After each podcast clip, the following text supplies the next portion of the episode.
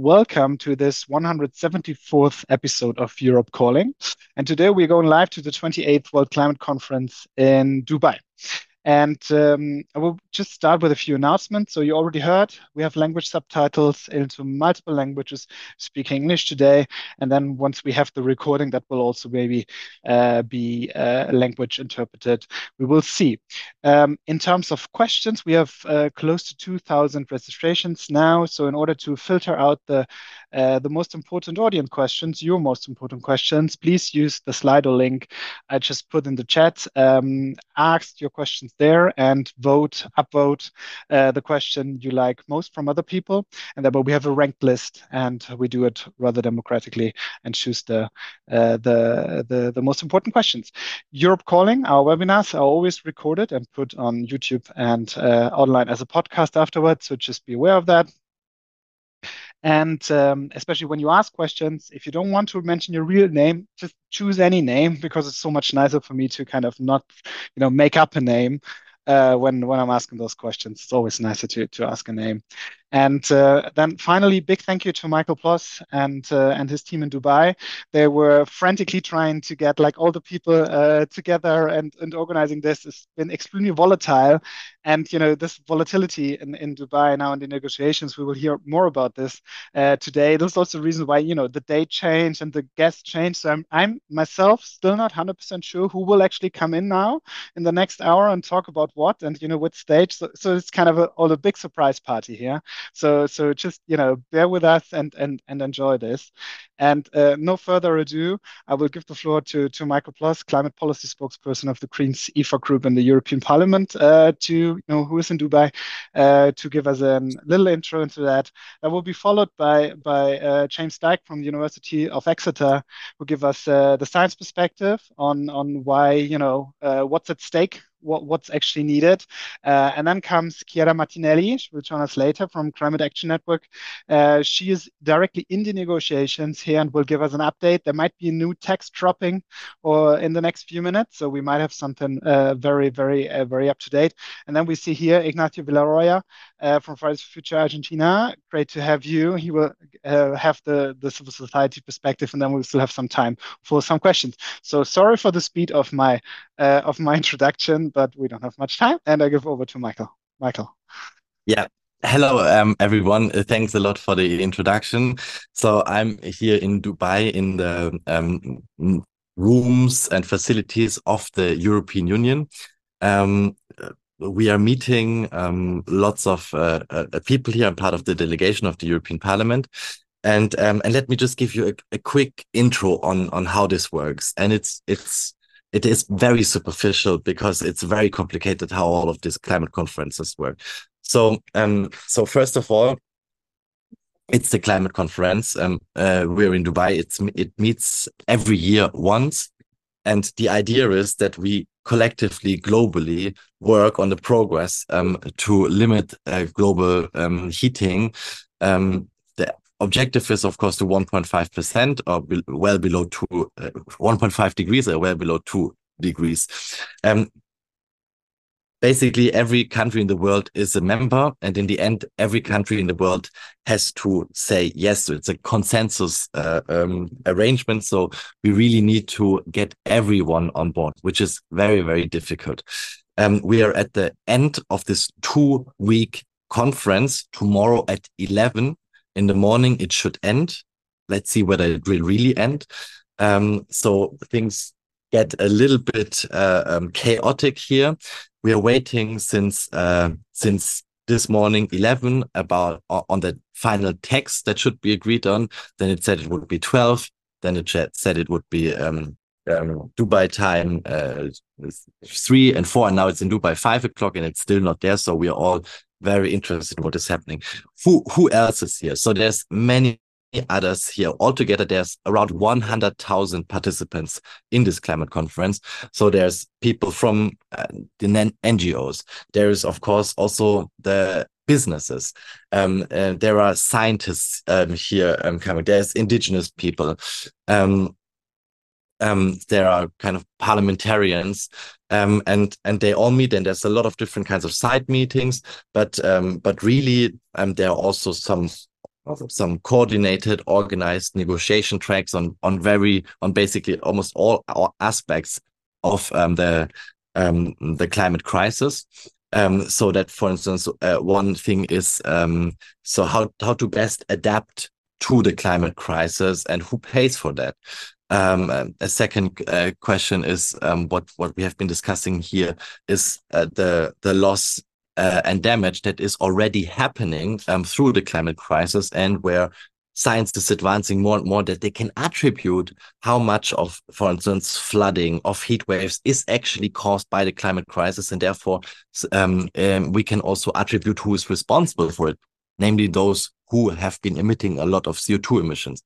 And there, of course, is the mitigation work stream. So that means like we need to really reduce our CO2 emissions. There, just to not make it too complicated, all of these work streams, I mean, they're very difficult. Lots of government officials who are negotiating every comma here. But maybe two things that were interesting, and Chiara Martinelli will fill us in later on in detail on the things that just came into the room. That's great. So first, we thought we'd discuss a lot about money for loss and damage, but actually, at the very beginning of the climate conference, already Germany, other members, France, but also the United Arab Emirates, they pledged to contribute some millions for loss and damage. So that was already a breakthrough at the very beginning. Then there is the second thing that will pop up, which is that the president of this climate conference, who unfortunately is also an oil and gas boss, wants to like make everyone pledge that we will triple renewable energy and double energy efficiency. And then I think the most interesting point and the most fought around point is whether we can finally agree to end fossil fuels. This is very contested. It's COP28. It means since 28 years we're meeting every year, and still there is no consensus that we need to end fossil fuels, so oil, coal, and gas, which is really ridiculous, because it's very clear that we need to do this from a scientific perspective. But maybe we will get something. The European Union has been very strong on this. The small island countries have been very strong on this. But I was discussing today also with the Chinese delegation, with the delegation from South Africa, but also especially the oil-producing countries, so the Arab countries.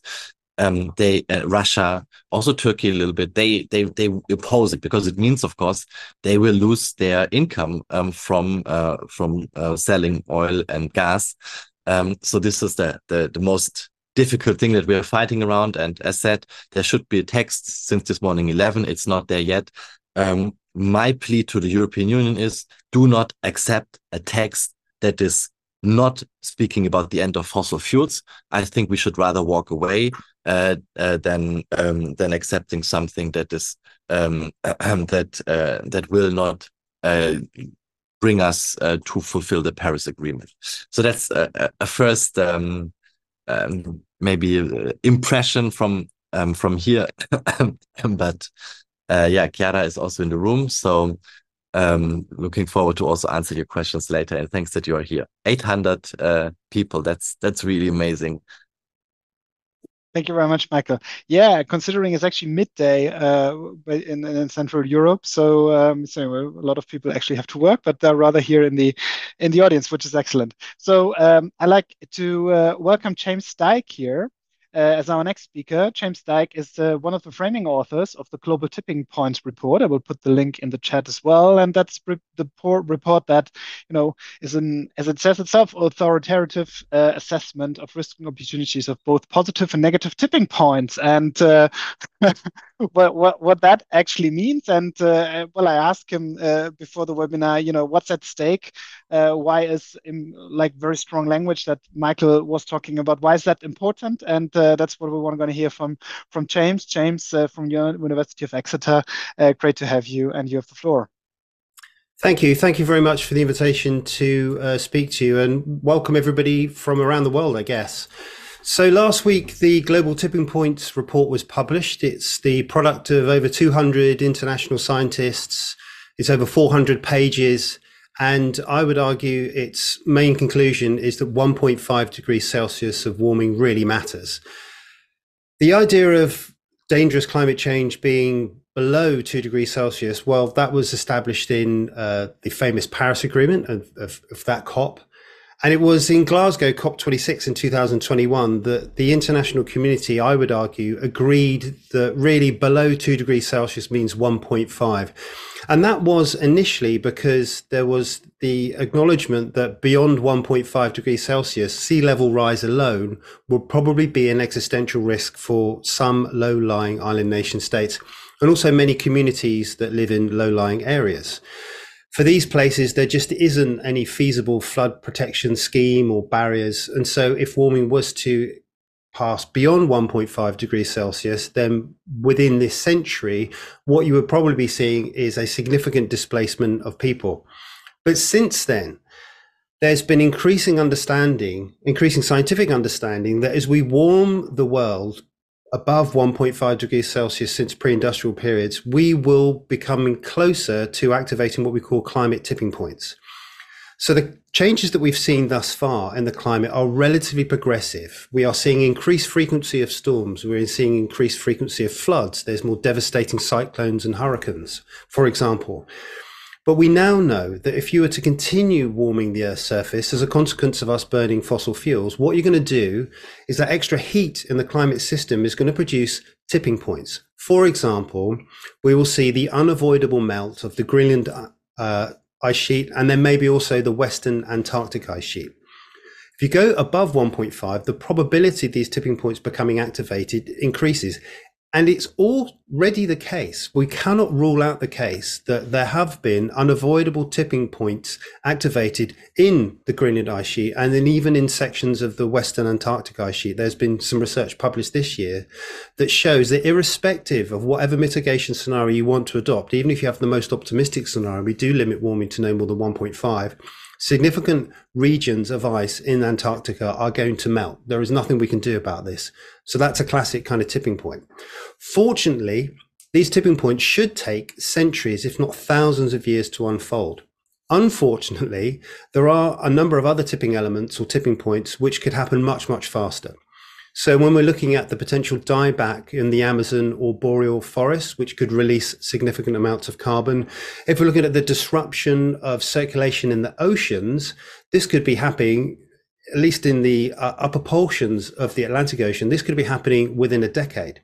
And that has potentially devastating impacts on global food security, because it's going to be affecting the precipitation, where it's going to rain, periods of drought for significant fractions of the Northern Hemisphere and also other parts of the world. We also know that tipping points interact. So if the Atlantic tipping element goes, then that increases the chance of a tipping element unfolding in the Amazon. So we end up with this kind of scenario of tipping cascades. So what this means is that 1.5 really matters. And what this means is that from this COP, if we don't see an unambiguous statement that there is going to be a phasing out of fossil fuels in an orderly and a just and equitable way, but in a very rapid way, then I really do think we would have passed the point when you would have to accept that we are not going to limit warming to no more than 1.5. There's already abundant reasons to think that warming is going to significantly exceed 1.5 and 2 degrees Celsius. If you ask most climate scientists, they'll tell you that we're probably heading towards about 3 degrees Celsius by the end of this century. But there has to be an unambiguous phase out. Anything less, you're probably opening the door to not just 1.5 degrees Celsius, but well above 2 degrees. Excellent, James. Thank you very much for this setting the stage and why this is important. And I already have one question actually from the audience that is basically we're like done for you. This is a question by Dirk Landsberg, who's the top question here. He asks, what role do scientists play at the COP? Are they guidelines, advising, or just an opinion? So what should happen is, in terms of the, I suppose the procedure is that the UNFCCC, the United Nations Framework Convention on Climate Change, tasks the IPCC, the Intergovernmental Panel on Climate Change, to produce these landmark reports, these synthesis reports. So the Earlier this year, we saw assessment report number 6, and this is the state of the art. That is then given to policymakers, to the envoys, to the politicians, who then essentially make the societal decisions on what do you do with that knowledge. And so there's a bit of a separation. There's the scientist will tell you how much warming we've had. Scientists will tell you how much warming we will have with a certain amount of carbon if we're going to emit into the atmosphere. And then society is meant to decide about what do we do about that? What do we consider to be dangerous? How are we going to allocate that available carbon budget? So these are obviously not necessarily scientific questions, but the way in which I would understand the role of scientists, and maybe even the Global Tipping Point report that we published this week, it's informing policymakers, the people who are deciding what we're going to do in terms of phasing out, hopefully, fossil fuels. It gives them the evidential basis to make those decisions. Excellent. Thank you so much. Now we are either going with, and I will actually check with our guests, because as I said at the beginning, so it's all very volatile and coming in, coming out. I just heard the new text has just dropped. So I think Chiara's probably still reading it. So the question is, I'm happy to, so Ignacio has to go in 20 minutes. So Chiara, how long do you have? Can I have Ignacio first and then you have 10 minutes more time for reading? Is that good? Good plan. Okay, so you see, it's all volatile. So then let me just welcome Ignacio Villaroya from Fridays for Future Argentina, and yeah, great to have you. And what is your view on what's happening in Dubai, and also maybe how is it to be in Dubai as civil society? We all still remember maybe Egypt last year, which was super difficult for civil society. So great to have you, and great to hear from you and your views. Hello everyone, thank you, Max, so much for having me here today. Yes, as you said, I'm Ignacio from Jóvenes por el Clima, yes, like Youth for Climate Argentina. This is part of the Fridays for Future network, and well, I'm here in Dubai at a COP because of being part of the civil society. I think it's very important. This is my first COP. I've been in like some spaces that have been similar before, but as COP is my first time here. I'm here because I want to keep pushing for the climate policy in my country. I think it's very important to follow the agenda from each country's perspective. Of course, it's different to be a climate activist and what you push for if you're from Argentina than you're from Germany or from other parts of Europe, for example. What you were talking about the phase out of fossil fuels is a very complex type of discussion. In Argentina, what we're trying to do is to combine the climate agenda with the economic agenda, or with the development agenda. Because nowadays, for example, yesterday, just took office a climate denier president in Argentina. That he's not only a climate denier, and although it may seem unbelievable, being a climate denier is the softer part of his campaign and of his ideas, because he has even more dangerous ideas to the country and to the people. So sometimes when you're a climate activist in countries that are not 100% developed, it's hard to talk to people, because sometimes they say, okay, yeah, I do believe that climate change is a very important issue to take into account, but I don't think it has to be in top of the agenda, because first you should fix, you should fix education, you should fix economy, you should fix labor and a lot of stuff. For example, in Argentina, we have 160% inflation rate per year. And when it comes to groceries, you have like a 300%. Imagine Europe's like, after the pandemic, when inflation soared up to 9%, and people were like upset, people were rioting, people were like they didn't know how to manage the situation. Well, imagine a country with 160%. It's unbelievable. So as climate activists, we'll always try to show that the climate agenda is something that has to go along with the development agenda. In Argentina, we have most of the strategic minerals and the rare earth and like the most important minerals for the energy transition. As you may know, any type of energy, even renewable energy, they are like very consuming when it comes to these minerals, and these minerals are coming from global south countries. So I think the conversation is very complex. It's not only, going from fossil fuels to renewable energies, because renewable energies also have their complex it is when it comes to discussion. A lot of indigenous people are protesting in the north of my country because the mining of lithium is very water intensive. So they don't have enough water for the crops, for the people, for the homes. So, and also what happens is that a lot of international mining companies come to Argentina, they extract their raw materials, and they only pay 1.5% of what they earn in taxes.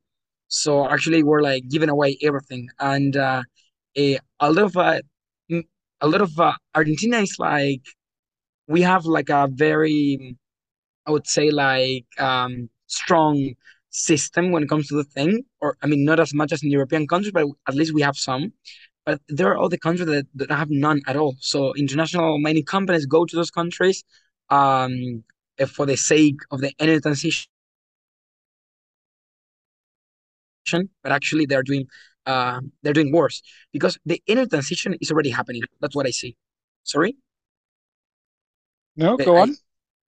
Okay, the energy transition is already happening, but actually, discussion I don't think is if the energy transition will happen or not, but actually, isn't how it will be continued just because of the market rules, and it will be led for three main companies like Shell, BP, and all that stuff. Or it will be really thought strategic, because when we talk about the energy transition, we are not talking about just going from fossil fuels to renewable energy. We're talking about a decentralized system. We're talking about we're going to talk about energy for all. For example, the SDG 7 of the SDGs is not green energy. Is sustainable energy for all. So that's very important. You have lots of people that for them the energy transition doesn't mean going from fossil fuels to green energy, but it means going from nothing to go from energy. So I think it's very important, and that's why the complexity of, for example, of James was talking about the negotiations and more. I think it's also one of the roots is that some countries they cannot even think about investing in renewables if they don't have energy at all. So yeah, as a civil society, I think it's very important to keep on pushing for more policies, and for these policies to be more as I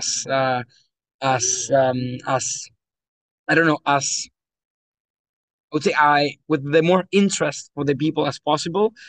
But yeah, I think we have to recognize that everything is so complex. Sometimes if you're from one perspective, it's so difficult to see the other's perspective. In Argentina, it happens also that we don't have enough investment because we have the crisis. So we don't have the amount of possible investment from the country to bring these technologies from abroad to begin with the transition. So I think that's what I want to show. That sometime with the civil society, of course, we have to keep on pushing because we're not part of the government. So we have to be the one of dreaming for a better world, and the government should be the ones thinking how they manage to do so. But I think it's important to recognize that in the world there are a lot of disparities between countries, not only between people but also between countries. So I think we have to recognize that and work on the basis of that. And again, there's not a transition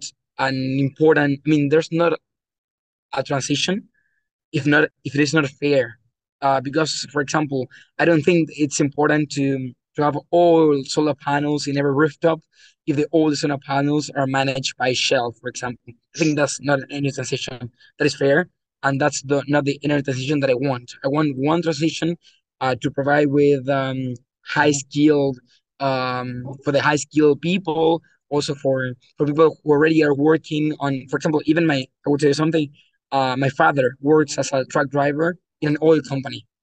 He hasn't finished, for example, high school, so he has not, I mean, it's the only job that he could get. So I want also, for example, for those people to be re-skilled, for those people to have the opportunities to keep on going on the transition. So that's my point of view. Thank you.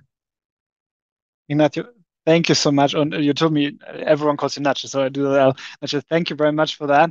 It was really, really important point. And I think this, especially this energy for all, it's always quite, it's quite interesting. So in Germany, there's like a huge movement of like this balcony solar panels here. So this, again, this is something where, where with the panels now so cheap, there's a lot happening in terms of independency. And I hope, this is maybe also one of the discussions I know. Yeah. Can I add something more? Yes, of course. Yeah, it's very important also for people from Europe to pressure the countries to really contribute in the loss and damage funds and all of these mechanisms that are trying to support global South and developing countries, because sometimes from some spaces that are pressuring developing countries to transition, but actually if we don't have enough funding to do so, you're just leaving people behind. So for example, it happens in Argentina. We'll tell you something with the European Union Mercosur Agreement. Mercosur is like the European Union of South America. That has Argentina, Uruguay, Paraguay, and Brazil. And in this agreement, they have a lot of regulation when it comes to environment, not about energy, but it's more agriculture. Well, Argentina is an agricultural country. Our main exports are beef, soy, and corn, and wheat. But what happens that I really support these environmental regulations in the agreement, because they're trying to hold the Argentine government accountable for the deforestation that is going on in the north of Argentina, in the jungle of Argentina, because they're trying to, plant more soy. And of course, in our opinion, they don't want any soy or any beef that has had any deforestation process, in South America. But there is something very important, that if the opinion or developed countries that are they have the most responsibilities on climate change, if they're not given enough funding and enough support to developing countries for them to get rid of the deforestation, making the gap between rich and poor in South America even bigger. Because some companies in South America, yes, they can shoulder the transition, but small businesses, factories, farms, they cannot do so. So it's very important to keep on pushing this. And yeah, I think it's the European Union or Mercosur agreement is, and we're also, we have in Dubai, we have talked about this with the Fridays for Future Germany, and they really got to see our point. And that's, I think, something very important to keep on talking. Actually, the Mercosur agreement and many other actually trade agreements are obviously also a very important discussion point here. And for example, from different parties, they have very different and focus on what in terms of climate regulation should be binding in there and enforceable and stuff. And there have been in Germany has been a huge discussion, but in the whole of Europe actually, about how to go on with those trade agreements that have been Mercosur has been built in a time where the question about fossil fuel, or the end of fossil fuel, or the end of industrial farming was not even not thinkable. This is 20 years ago, so we are basically this is one of the big criticisms here, that basically this is basically language from 20 years ago. Now we are different language, and language is actually what I want to then connect to Chiara Martinelli. So hi, Ricarda Lang, German Green Party spokesperson here, also coming in. But we go first to Chiara Martinelli. She's director of Climate Action Network Europe, and as I said before, so involved in the negotiations, expert on the text, and now Michael also put in the chat, there is a new text. Chiara, great that you're here. Looking forward to what you have to say and your assessment. Yes, thank you very much. Can you hear me? Yes, perfect. Yes. Okay. So please interrupt me if I speak too long, and I'm happy to answer questions, because it's a little bit difficult to summarize. So I guess that maybe I want to start building on the intro that Misha made at the beginning. I think it's important to say that we all came here, not only civil society, I would say, many other stakeholders. We always came here with a clear dream to really discover the end, representing a concrete step towards the end of fossil fuel era. And we You probably, all of you followed in the last days, there is also this slogan that is very easy to remember, that I would like everyone in this webinar also to remember. We call for a slogan that is always starting with F. So it's very easy to remember. So we call for a fast, fair, forever, funded, fossil fuel phase out. So I think this is a very easy way to summarize where we stand and what we want from this COP28. And the good news is also that I would say like the European Union came quite well prepared to this appointment with an agreed position to be able to negotiate with the rest of the world on this fossil fuel phase out call. So I think this is important for me to say because this I just also wanted to share as being someone that followed already several COPs. It's the first time that a COP is really having as a focus of this agenda the fossil fuel phase out call, and I think this is important to highlight because this is also what is also the result of many of us here in this call putting effort forward. But this is also bringing a particular risk, because if we don't deliver on this, I think it will be an enormous disappointment on at many levels that we really would like to avoid, and therefore to go to where we are now. These hours are extremely important. So I'm happy to directly go to what we just received. So for the people that are maybe a little bit less familiar with the UNFCCC negotiations work, we do work on a set of texts. So what we received at the moment is what is called a global stocktake text in its last version. And I think also the year is important. I mean, this year COP it represents, after 8 years from the Paris Agreement, a first global stocktake on where we are with the implementation of the Paris Agreement goals. And the Paris Agreement goals are extremely clear, and I think it's already an answer if we say that this global stocktake as a central pillar the call to phase out fossil fuels. When it comes to the text, we are coming from hours of waiting of a new text. And what we had yesterday was a text with several options, with actually a range of options that was going from quite a decent, maybe not as ambitious as civil society is calling for, but quite a decent ambition and clear call for fossil fuel phase out towards a quite a disastrous ambition option. Sorry. So what we got now, and I mean, please. I cannot be super precise because I just had a very quick look. But what we got now, unfortunately, is a much shorter text, as was probably foreseen. But that I would define is not a package. We have been speaking about an energy package with the different elements into that will make really the energy transition possible. What we got is more kind of a menu. So a menu where countries can pick and choose, and I think this we cannot accept as a good step forward. Why I'm saying that? I'm saying that because all the items within this paragraph, the call for phase out of fossil fuels and the energy transition transformation, are put forward as options to countries.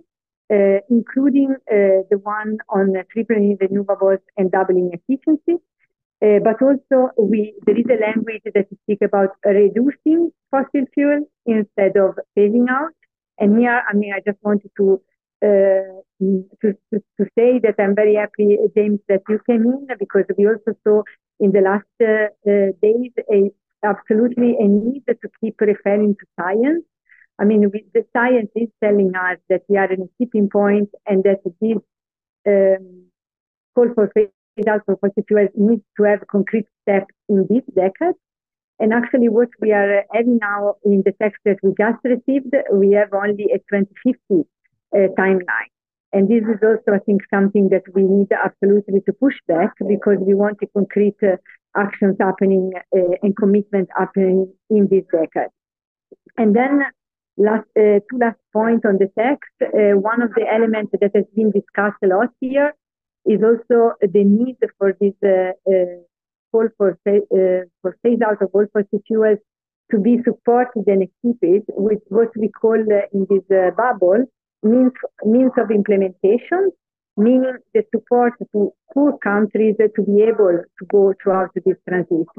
And again, like this part of the text is quite weak and not referring enough to the equity principle that is at the heart of the Paris Agreement. And the last point to mention is that we heard a lot in the last days. When we speak about fossil fuel phase out, the more we go in detail, the more there are some false solutions that are trickling down in between the lines. So those are still there, and I think we need to be absolutely clear on what we mean and who needs to do the first step forward. Can I continue, or let me get Ricarda in here first with a bit of a political view on what you just said, and you know what the Ricarda so is party chair of the party of Annalena Baerbock, who is as for the non-German viewers here to understand. So Annalena Baerbock is the chief negotiator of Germany here as foreign minister, and Ricarda and Annalena are the same party as is Michael. So here. Ricarda, what do we hear from Dubai, also with the German US, the third biggest economy here? What do you think about what Chiara just said, and what are the priorities here from the German side? Yeah, sure. Thank you, first of all, for the invitation, and thank you for having this webinar, because I think it comes exactly for the right time, because we see that now the COP is going into the decisive phase, and what we are going to do right now is going to decide if this COP is going to be a success or if this COP is going to be a failure when it comes to reaching the Paris Agreement. I was myself in Dubai, I think almost a week ago, so I went right in the beginning. And I mean, the COP started with a sign of hope. So the agreement on the loss and damage fund, and especially the saying of Germany and also the Emirates to say we are going to start and give money to loss and damage for, which then had kind of a chain reaction where other countries, even though I was a little bit disappointed about the US, but many other countries stepped forward and said, well, we're also going to put money into this. I think this was such an important sign for countries that are met most with the consequences of the climate crisis, for the countries of the global south, because I feel, and this feels more and more with every COP I experience, it's so much about trust. It's so much about if Western countries like Germany, if Western countries from the European Union are going to hold up their promises, or if they're going to make promises and then fail to meet them. Oh, sorry, I have a little bit of problem with the light here. I hope you still see me, even though it's not perfect, sorry. Like this, I think it's better. So I think this was a really big sign. Well, we're going to meet our promises. You can trust us, and therefore also to build global partnerships, because it's not just going to work with the partnerships we had in the past. We need new partnerships. We need new alliances, and this will only work if we stand with our responsibility as the most historically the polluters. But since then, I have become more worrisome about the developments on the COP. I mean, we had the sayings of the leader of the COP, Al-Jabbar, last week, where he said there was no link between emissions and fossil fuels, which I don't think within this room I have in any way to explain that this is just utter bullshit. Of course, the question if we're going to meet the Paris Agreement is fundamentally linked to the fossil fuel phase out. And as the European Union, also as the German government, we had three main points that we brought with us to the COP. So we said, if we want to meet Paris, we have to do three things. First of all, triple the building of renewable energies worldwide. Secondly, double the energy efficiency until 2030. The first one is also until 2030. And the third one would be the fossil fuel phase out. And as far as I have understood what I have heard about the text that was just proposed, which I have not in full read, I'm probably more informed about it than me at the moment, we have movement with renewable energy, from energy efficiency, which is good, but we don't have the movement when it comes to the fossil fuel phase out. And I think the text as it is proposed at the moment is what the oil and gas industry wants. So it's actually just like mellowing down and being, oh, we need to get to net neutrality and stuff like this.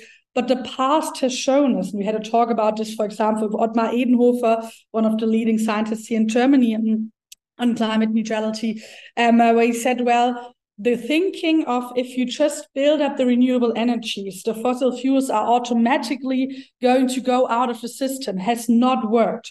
Of course, you can't phase out the fossil fuels without building the renewables. That's clear. And we're going to need the energy, but it's not automatically linked. So I think we have to do both. We have to build renewable energies in a rapid speed. We have to build partnerships on renewable energies.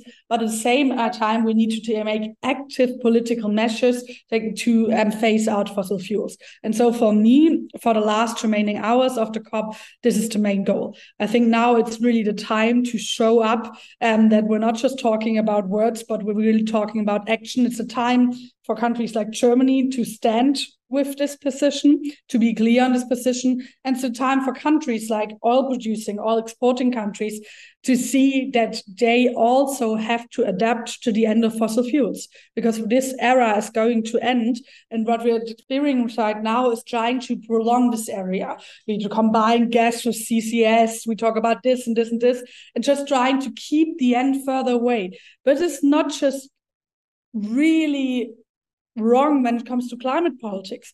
In my opinion, it's also completely wrong, because this will lead to fossil fuel fossil lock-ins. If we now keep investing in this infrastructure, even though we know the end has to come at some point if we want to reach Paris, this will lead to wrong investments. This will also be a problem for us economically. So if we want to strengthen the economy, we also have to be kind of planning security, which also would mean have a clear plan on how to phase out fossil fuels with steps. Of course, it's going to be about steps. We as ourselves in Germany are using gas at the moment, but keep this plan and then go by step, build up the renewables. I think giving planning security, giving clear action on climate policy is going to be much more efficient than trying to prolong the era of the fossil fuels.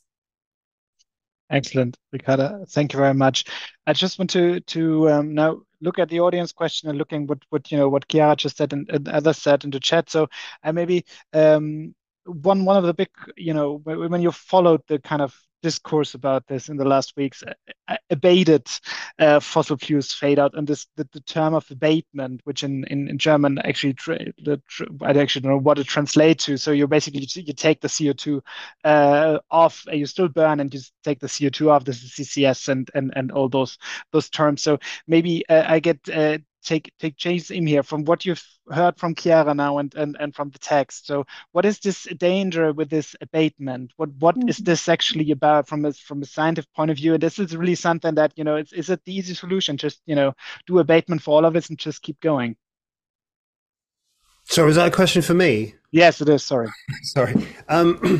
Yeah, so unsurprisingly, the text is talking about phasing out unabated things such as coal. This is not a new idea. So in the early 1990s, this expression of clean coal was touted by the fossil fuel industry. And the idea is that you could continue to burn coal, but you would scrub out the carbon dioxide from the chimney. So you'd capture the CO2 using a kind of a chemical absorbent process. So you can continue to burn the coal, and then you capture the carbon, and then you put it underground. Right. So this is an old technology. The oil and gas industry has been using carbon capture since about the 1970s. And what they do, they use carbon captures mainly from fossil gas, mainly from natural gas. As you pump up methane, it comes with a lot of carbon dioxide. They used to just vent that to the atmosphere. What they do now, they separate it out, they concentrate and they pump it down deep underground. They do that in order to force oil out of depleted oil wells. So it's a form of enhanced oil recovery. So they've been doing it for decades. The spin is with abated coal, and also when you see this with blue hydrogen, burning fossil gas to produce hydrogen, you would capture the CO2 from the chimney, and then rather than use it to pump up more oil and gas, you would store it underground in these kind of geological storage systems, probably depleted oil and gas fields, right? The problem is every single carbon capture and storage facility that has been attempted by the fossil fuel industry is always over budget, it underperforms and exposes yet more problems. Perhaps the greatest example we've got at the moment is the Gorgon plant run by Chevron in Australia. It's billions of dollars and it just doesn't work anything like as much as we need to. So there's an awful lot of boosterism. There's an awful lot of wild claims about what carbon capture and storage is going to do. And also around the language of net zero by 2050, they are assuming that we're still going to be burning a lot of coal, oil and gas, but either through carbon capture at point source or through technologies such as direct air capture, which is going to be carbon dioxide removal, so taking CO2 directly out of the atmosphere, we can still keep burning fossil fuels. The problem, of course, with carbon dioxide removal is it's wildly expensive. There are pilot projects. It costs hundreds and hundreds of dollars per ton to remove from the atmosphere. There are no credible technologies which is going to remove gigascale carbon dioxide, but they continue to put these into these scenarios and in today's policy announcements, I suppose, because it essentially extends your carbon budget. If they were being honest, what they would say is in the absence of a phase out of fossil fuels, we are saying goodbye to 1.5 and we're probably going to say goodbye to 2 degrees. They won't say that. They are not being honest. Instead, they continue this fiction that we can continue to burn and emit billions of tons of CO2 through the burning of coal, oil and gas, and also keep humanity safe. And it's just not true, I would argue. Mm. Thank you, James. Well, Michael, on this actually. So you said, you know, it's better for the European Union to walk out rather than sign up to a bad deal. So is the question of abatement here and the language on that point, is that for you as a European member of the European Parliament and therefore kind of you're not directly involved, but you know the delegation, you have contact to the delegation. Is that also for the delegation of the European Union a red line here, or is there movement? So basically the position of the European Parliament is phasing out of fossil fuels. The position of the European member states or the Council is not as clear. It speaks about, if I'm trying to get the language, phasing out of fossils in the energy sector.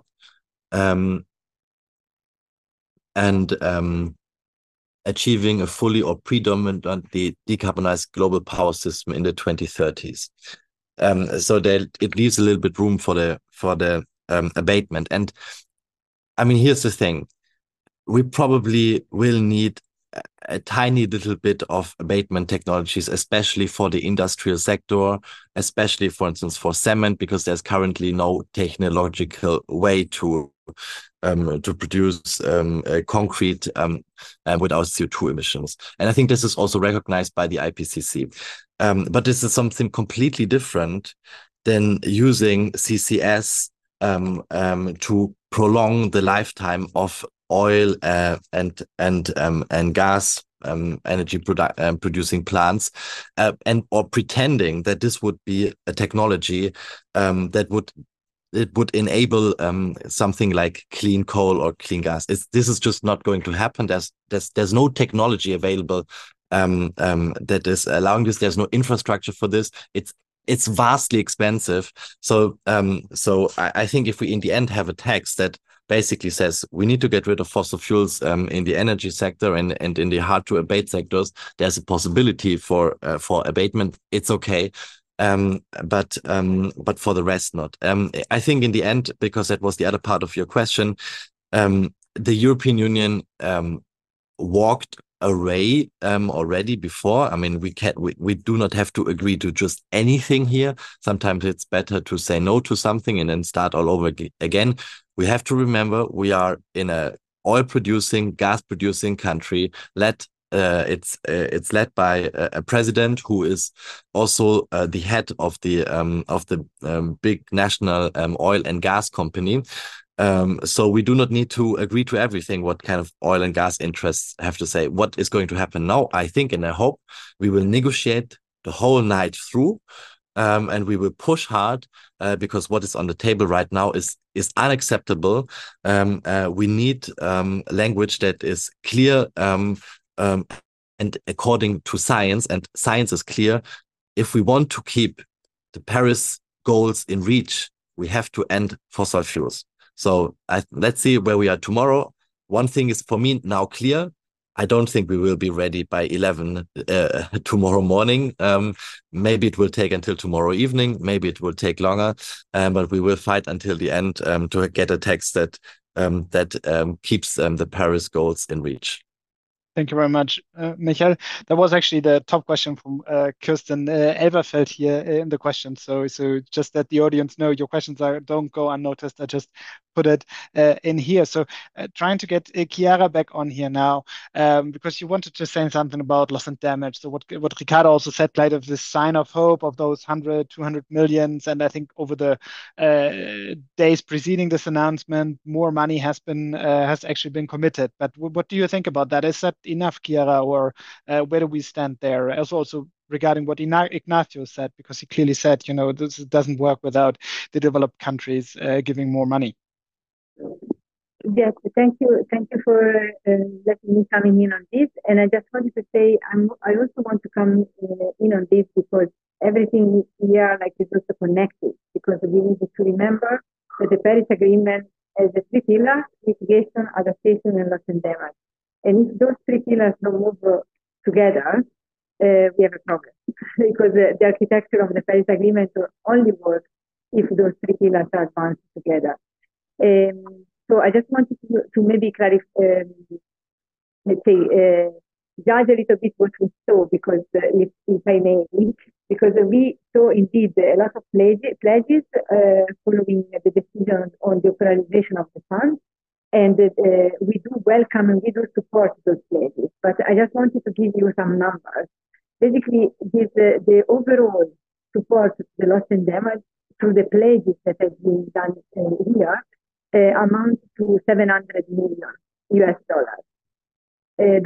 Of those 700 million, 300 are coming from European member states, plus another 100 if we add France that put those 100 million forward, but with some conditionality that other countries will contribute as well. So you see, like, just to give you a sense that the things are a little bit still unclear. And on top of that, what we have is really in the ocean. If you compare to the scale of the needs that we have with the loss and damage today. So I think what we need to say, and I would like to see also in the news and in the media, I think we need to keep encouraging and welcoming such pledges, but also highlighting that the Loss and Damage Fund, if to function as a climate justice fund, needs much more. What we have is only to kick off the fund and not to start granting projects that could address the loss and damage. And then maybe one important point also to highlight is that for the first time, we have a contribution of 100 million from the hosting country, so this hosting country. And I think this is creating an interesting and powerful precedent in terms of all the discussion that we had, especially at the EU level, on our push to enlarge the donor base in the context of the Paris Agreement. Thank you very much. So we're going towards the end now, and I still want to take the opportunity actually to look forward here, and actually look forward as well as speak very quickly about if any of the panelists need to leave, just leave. Thank you so much for being here. But maybe I just make that point first. So thank you very much for many of you on short notice be with us for this excellent discussion. I think some of you may have still a couple of more minutes, so we just carry on a bit until everyone is gone. But let me just finish here, and then we basically go into the extension a bit. So thank you. So extending this, so we have many questions from the audience about the presence of lobbyists and the presence of the fossil fuel company at this COP. Historic numbers, 2,400 registration for that. So many people are asking, and now, the next COP has been announced for Azerbaijan, which is, a massive oil producing country, right? So, what is going on there in terms of, lobby influence, and how can you explain this, and how we go 2,400 lobbyists? So how do we how does it go in the future? And maybe is COP actually the right way to do it? If, you know, is it swamped by lobbyists? Maybe Chiara, you're smiling, and Ricarda as well. So maybe I actually let me start with Ricarda on that. Also, let me go in you first, and then Chiara. Yeah. I mean, I think it's a question. It's the same for me when I do like Instagram lives or something. I did it for Dubai. That's like the biggest question. I understand it very much. I think the thing is, in some way, you have to work with those countries, of course. You can't let them out. And you also have to work with the industry in some capacity. But the problem is, and I mean, you thought this COP. If you look at how big a space oil and gas companies took in, if you walked there and you were given like brochures and programs where they were like, this is going to look what the oil industry is going to look in 2050. It becomes kind of a greenwashing program. So I think I'm still convinced the COP is the right instrument. And I think Annalena Baerbock said this last year, if the COP would have not been invented in the past, would have to invent it now. But we have to be clearer. And I also think the United Nations need to be clearer when it comes to rules, especially when it takes place in countries like this. When it comes to human rights, I thought on really bad things in Egypt, especially last year. And also when it comes to the influence of lobbyism, when it comes to the influence of oil industry, etc. And so I think we have to learn and get better when it comes to this. And one last thought, because you were talking about abatement as well. And I mean, we just had this discussion on a German level, and we said that for really not to abate emissions, we are also going to work with CCS. The problem with abatement, and I think with all these discussions on CCS, on CCU, is that in the climate discussion, there's always the search for the wonder solution. So you don't want to do the work. And so there always comes up this one solution that makes everything go away. We have this with CCS, we have this with CCU, we have this in Germany, even with like Kernfusion, so nuclear fusion. Nuclear fusion, which is something, there's no scientific evidence that it's going to work in the next, not just years, but so like the next 10, 20, 30 years. So until we need to get climate neutral. And I really think this is something we have to push against. You can use some of the solutions in a very like stricted, limited area, but they're not going to take away the job of going out of fossil fuels, the job of becoming climate neutral. And I think it's many times those wonder solutions are used as excuses. And this is something also the lobby is doing, also the oil industry is doing. And I think we have to also do transparent these excuses, show that they are nothing else but excuses, and they're not going to keep us away from doing the work. I have to leave actually now, but it was really nice meeting you. Excellent, Ricarda. Good luck to Dubai. Good coffee and tablets. And thank you. Stay strong. Goodbye. Thank you, Ricarda. Bye-bye. Now, Chiara, maybe on the point of lobbyism, again, that was mentioned. Yeah, I think you wanted to go in there as well.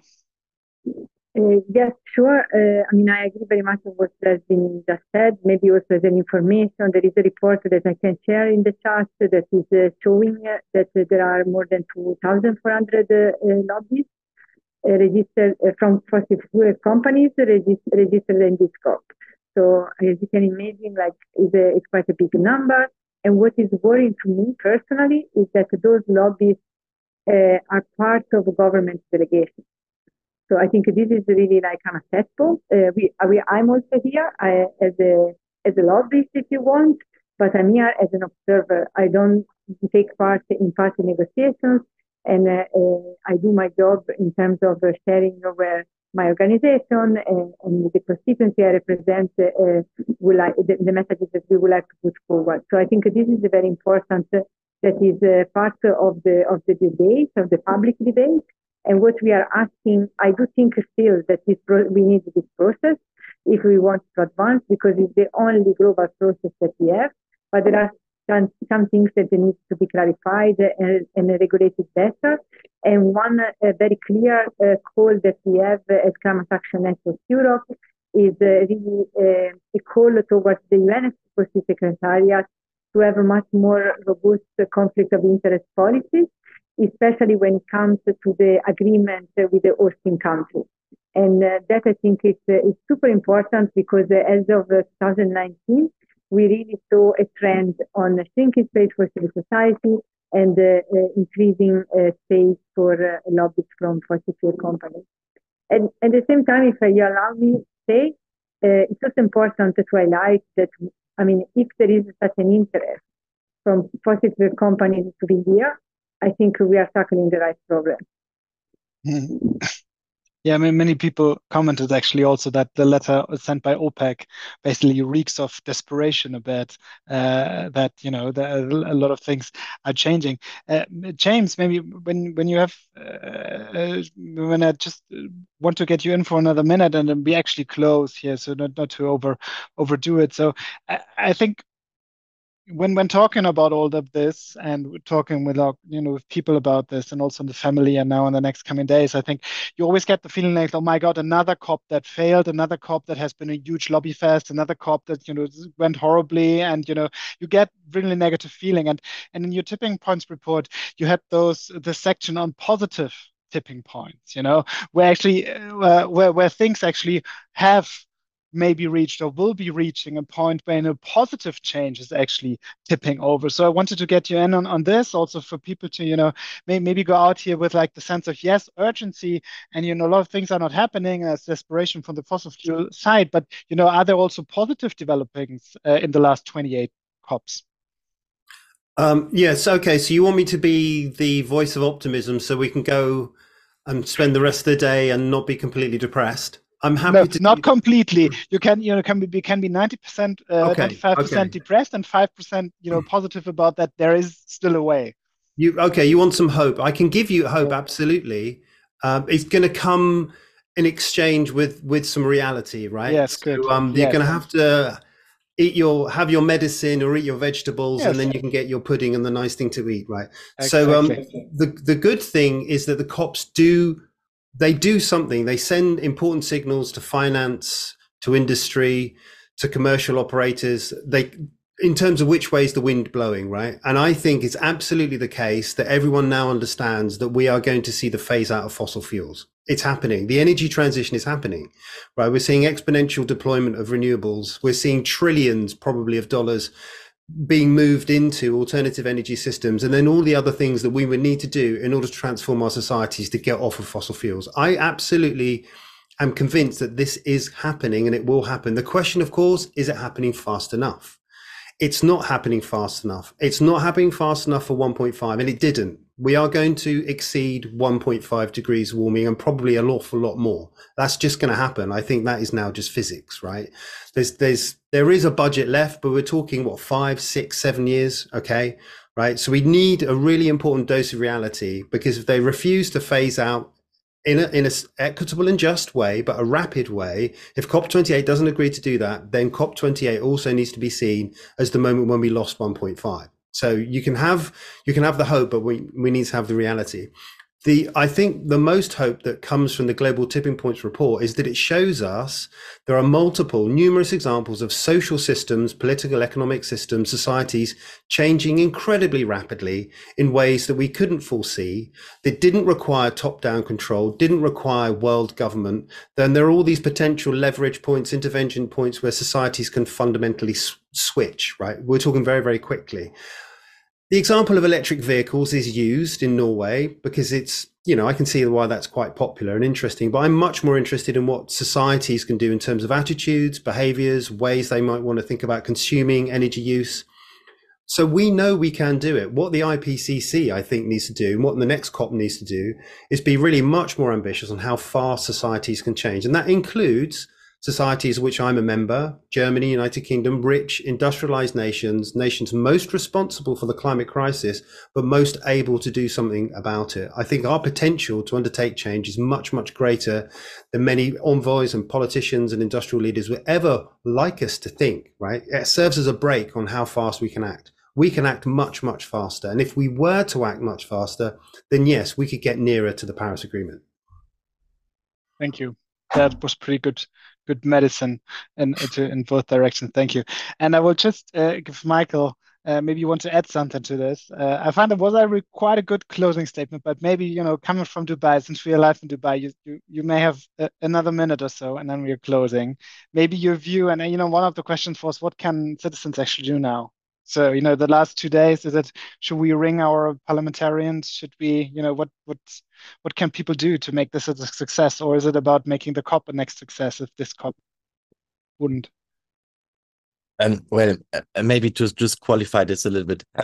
Of course, it is really good that we have the Paris Agreement. We parliamentarians were able to, for instance, put in law a climate law on the European level that then is really implemented into policies. And we basically what we said always was, look, we have the COP agreement. This is what we ought to do, and now we build on it. We have a scientific council on the European level, which we asked to compute a CO2 budget for the European Union, and here as well we are referring to the global processes and our European responsibility. So in this way, it is actually helping us, but of course it's much too slow. I think the elephant in the room is that Schellenhuber said it so nicely and dramatically. At the 3 degree hotter Earth, this is the end of human civilization. Why? Because that would mean that in a big part of our planet, you would only survive around 3 hours outside because it would be too hot and too humid. And this is what you're just, the physics of our body cannot survive there. That would mean 1.3 billion people would have to leave their home. And I think we will not, we as a society, as a global society, will not be able to survive this. Currently, with all of the pledges, everything that has been already put into NDCs, not yet implemented, the UN tells us we are on a 2.9 degree pathway. So that's basically a pathway to the end of our civilization. So what we need to discuss next time is updating our climate objectives, updating our climate policy so that we go in the direction of below 2 degrees. And we have been discussing this in 2 years ago. We have been discussing this last year.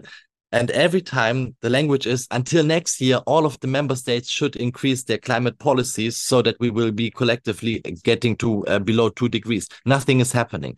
So what really needs to be the point of next year's COP is that we increase our NDCs, our climate policies, that we collectively get into the direction of 2 degrees, and eventually that is what it means, save the human civilization.